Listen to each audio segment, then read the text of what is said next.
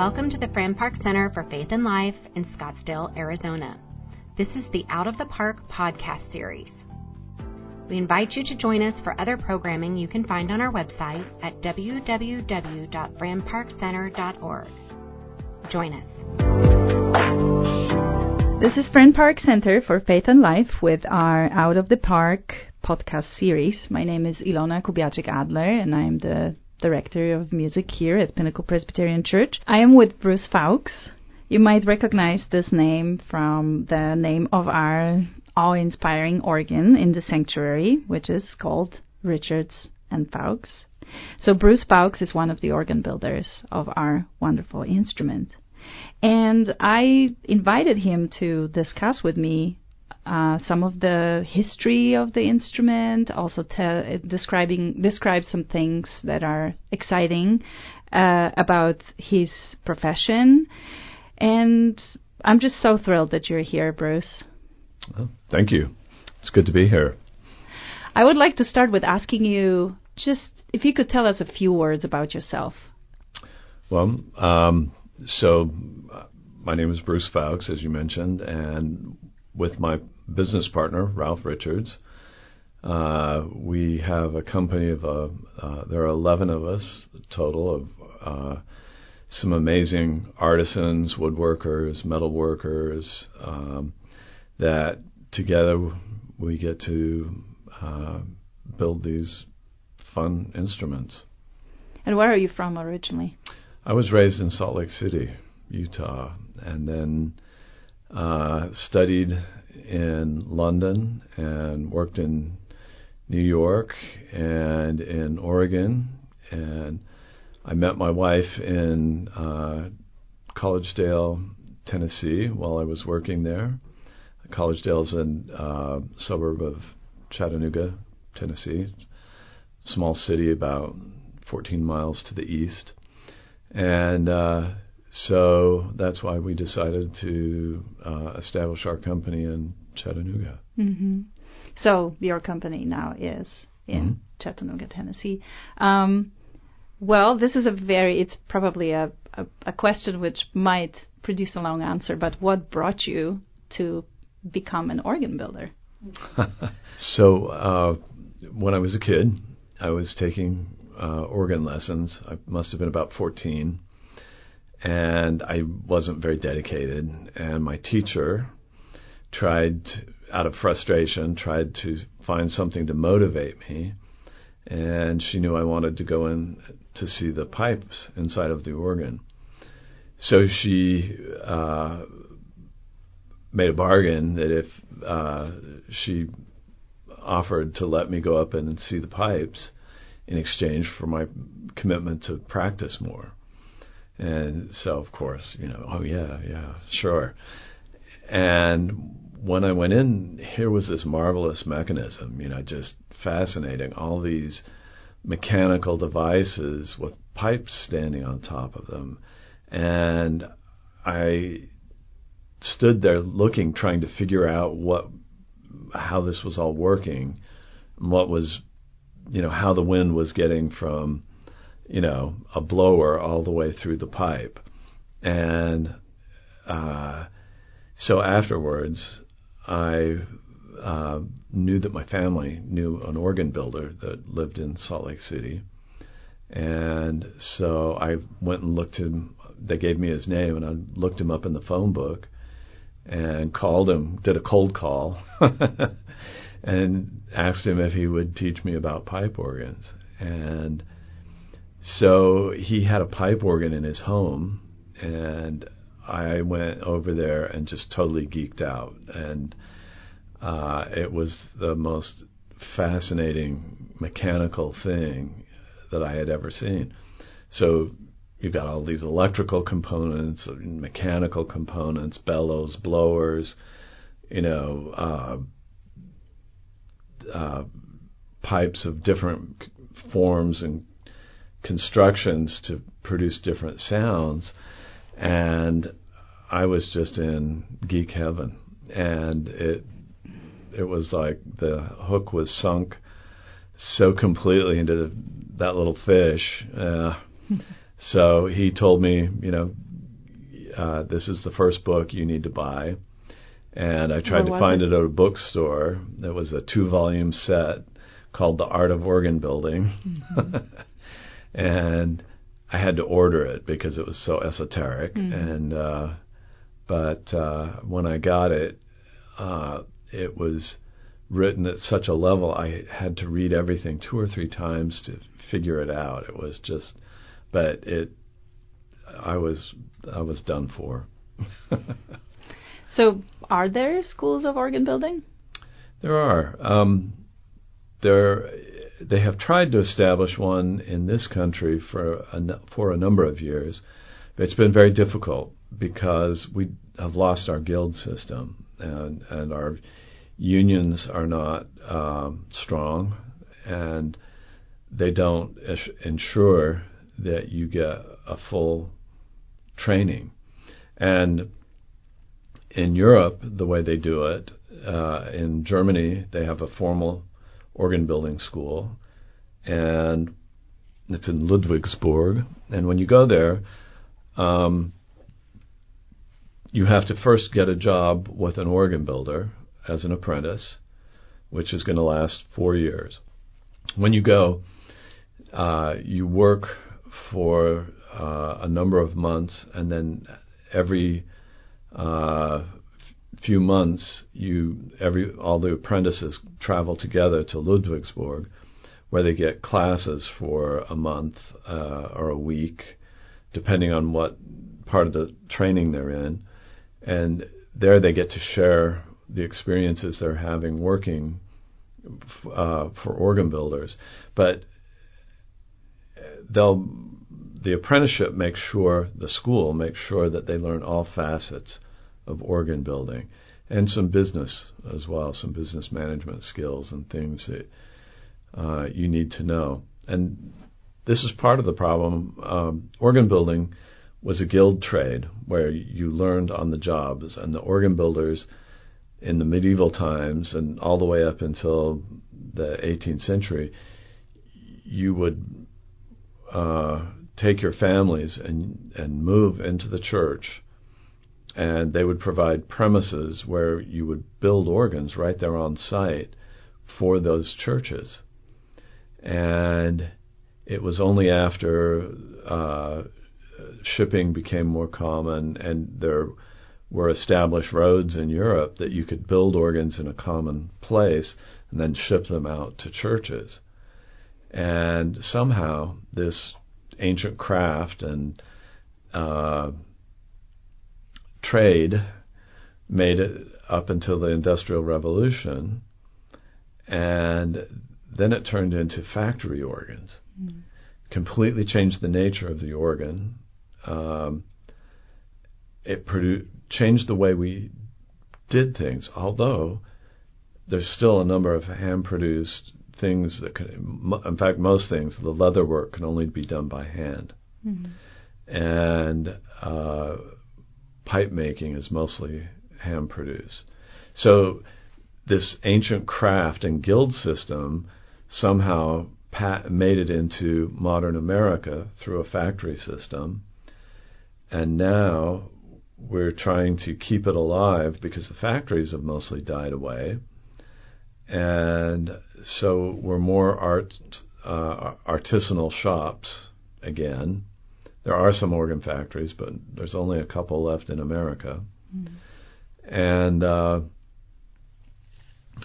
but but we're trying to train young people and do it as close as we can. But there's not any. It's it's hard to get a system together, a school most particular. So your path to organ building was through apprenticeship. Right. And so correct. who did you apprentice with? I started with Mike Bigelow in Provo, Utah, when I was in college. And after college, I went to work for uh, Matthew Copley in London. And after I knew the basics, I went back to work for Michael Bigelow for a time and then went on to work with John Brombaugh. Uh, but a lot of skills and everything, after I started my own company, still were very collegial. It's like a, a lot of us have worked together uh, uh, my business partner Ralph had a company for nine years in Tacoma with Paul Fritts. It used to be Fritts Richards, mm-hmm. uh, and so you know we're still very collegial and communicate and share things. And then there's a American Guild of uh, Organ Builders, or sorry, American Institute of Organ Builders, and I'm a member of that organization. And then there's an international uh, uh, Society of Organ Builders, and my company is a member of that. And we get together and talk about uh, projects and ideas and get to share things and often after the lectures are over you learn more at the bar talking with your colleagues mm-hmm. uh, uh, and about uh, different projects that you've done mm-hmm. and how you've uh, accomplished certain goals and uh, you know how did how did I do it by Dr. Frankenstein. now you build historically informed instruments. Uh, this is at least the term that I use, but I don't think that people know what it means uh, oftentimes. And so maybe if you could help me help uh, our listeners understand what a historically informed instrument is, would be great. To make it as easy as I can, organs developed different techniques, or not just techniques, uh, different schools of organ building. Each country uh, had their own in school, of, yeah, their own mm-hmm. style of organ building, and it was based around the religious practices of each country. Mm-hmm. So the Catholic countries, Italy, Spain, and uh, the Southern European countries, their organs tended to be uh, one manual instruments, and they evolved in such a way that even when they were large instruments,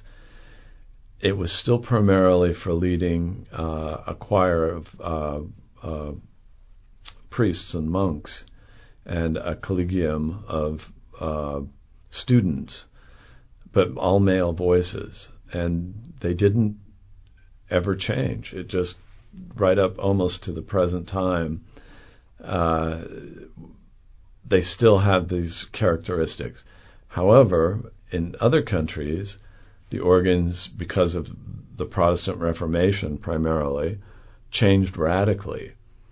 And especially in the northern countries, where they were getting away from choirs of and, and Catholic liturgy, uh, because of Martin Luther and Zwingli and other reformers that wanted to have the congregation take over the singing of uh, hymnody and psalmody. And uh, Calvin took a different route, but eventually Calvin's psalms uh, are completely through the Reformed Church. Uh, it took it to a, a, very high level of psalm singing, and uh, but it was all for the people, and so these organs developed to accompany and lead congregational singing in very lusty hearty song, which was not a part of the Catholic tradition. And there's other things that happen in Spain and and, and France, but let's say the most uh, obvious might be France uh, developed these very imperial uh, reeds, and these commanding dominant reeds were to, designed to fill these big resonant churches, and it was to basically say that the church was a part of the state. It was, you know, the power of God, the imperial majesty, you know, was part of the mass. It was to inspire awe, you know, that heavens come down to earth. You know, it was a very different kind of sound than any of the other countries. And all these countries have these different traditions from very modest to very outrageous. Mm-hmm. But the German countries, because of the Lutheranism and uh, hymn singing in the congregations, probably developed the most complete and uh, their instruments were far ahead. They had uh, many different types of. They tried different sounds to copy the orchestra, and uh, this is before a modern orchestra existed. By the way, mm-hmm. what they would call them was bands. Mm-hmm. But you know, when the before the oboe existed, uh, and before modern trumpets existed, they were building trumpets and organs and uh, posaunas, meaning trombones, and uh, oboes, decachas, and uh, orchestral style strings, uh, copying viol da gambas before all these different musical instruments, many of which are gone now. Sackbuts and dulcians and mm-hmm uh, musettes. They're they're uh, they have been revived in the last century, and some of it is because of uh, the early music uh, movement that's come that uh, people have been interested in. What did these bands sound like? And so some of these instruments have been revived in pipe organs as well.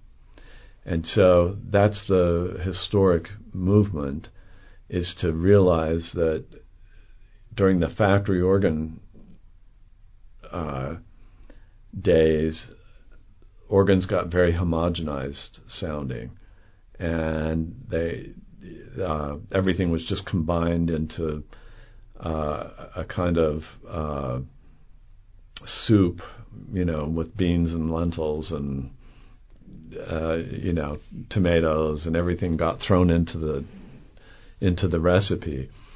And early in the last century, people were saying, you know, but what about these ins- these instruments? What did they sound like, and why? You know, it would be really interesting to be able to hear music played on an instrument for which the composers might have recognized and they might have heard that instrument uh, or heard their music played uh, on those. And so a whole uh, school of organ building came about dedicated to reviving these Germanic and Dutch instruments that the you know Calvinists and the Lutherans uh, might have heard their music on originally. And with it, it revived hymnody. It, it, they're really great at le- leading congregational singing. So, what is the what is precisely the style that you're imitating on the instruments that we have here at Pinnacle, your Opus 14? So, with Pinnacle, one of the things that uh, the person that brought us into this project uh, was Robert Clark, who was well, Dr. Robert Clark, who was the organ professor at uh, Tempe at the university. And he had retired and was the organist, working as the organist uh, here at Pinnacle. And he wanted, he had this vision for this new sanctuary, which had yet to be built, that he wanted to bring in a central German style instrument because of their flexibility and they have all these different colors. And he had this vision of doing all kinds of music here and doing it with great intention, you know, great gusto, great. Uh, he just really was a champion of singing.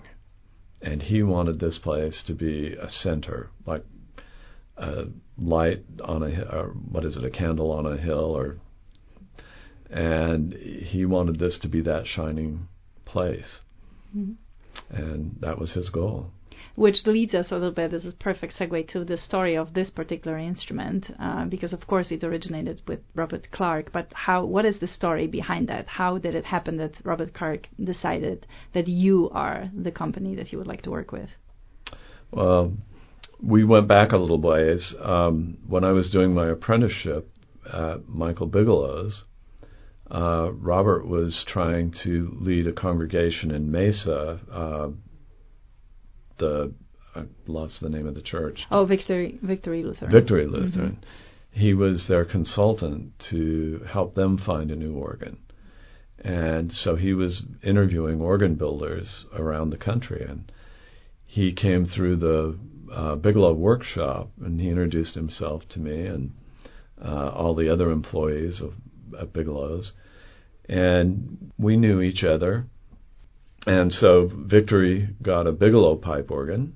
And after we had started our company in Chattanooga, he told one of his students in Knoxville, who uh, was the music director at Westminster Presbyterian Church in Knoxville, that he should look at our company to build an organ there. Mm. And so we were commissioned to build that organ. And Peter asked Robert Clark to play the dedication. And for his encore, uh, people wanted an encore, and he said, I haven't prepared an encore, but he said, I will lead you in a psalm if you would like to sing. So he suggested they sing Old Psalm one, Psalm Old 124th. And so by the end of it, he had the uh, whole uh, organ going and the congregation just singing their hearts out, and it just ripped the roof off the place. It was pretty amazing. And he called me two weeks later and he said, I have been thinking about that and I just can't get it out of my mind. And he said, I'm afraid if I don't buy an organ from you guys, I'll never be able to accompany psalms like that ever again. And he said, Would you guys come out and make a presentation? And two months later, uh, Larry Corbett signed the contract. That's wonderful. Thanks for joining us at our Out of the Park podcast series. If you like this program and would like to check out more, go to our website at www.franparkcenter.org.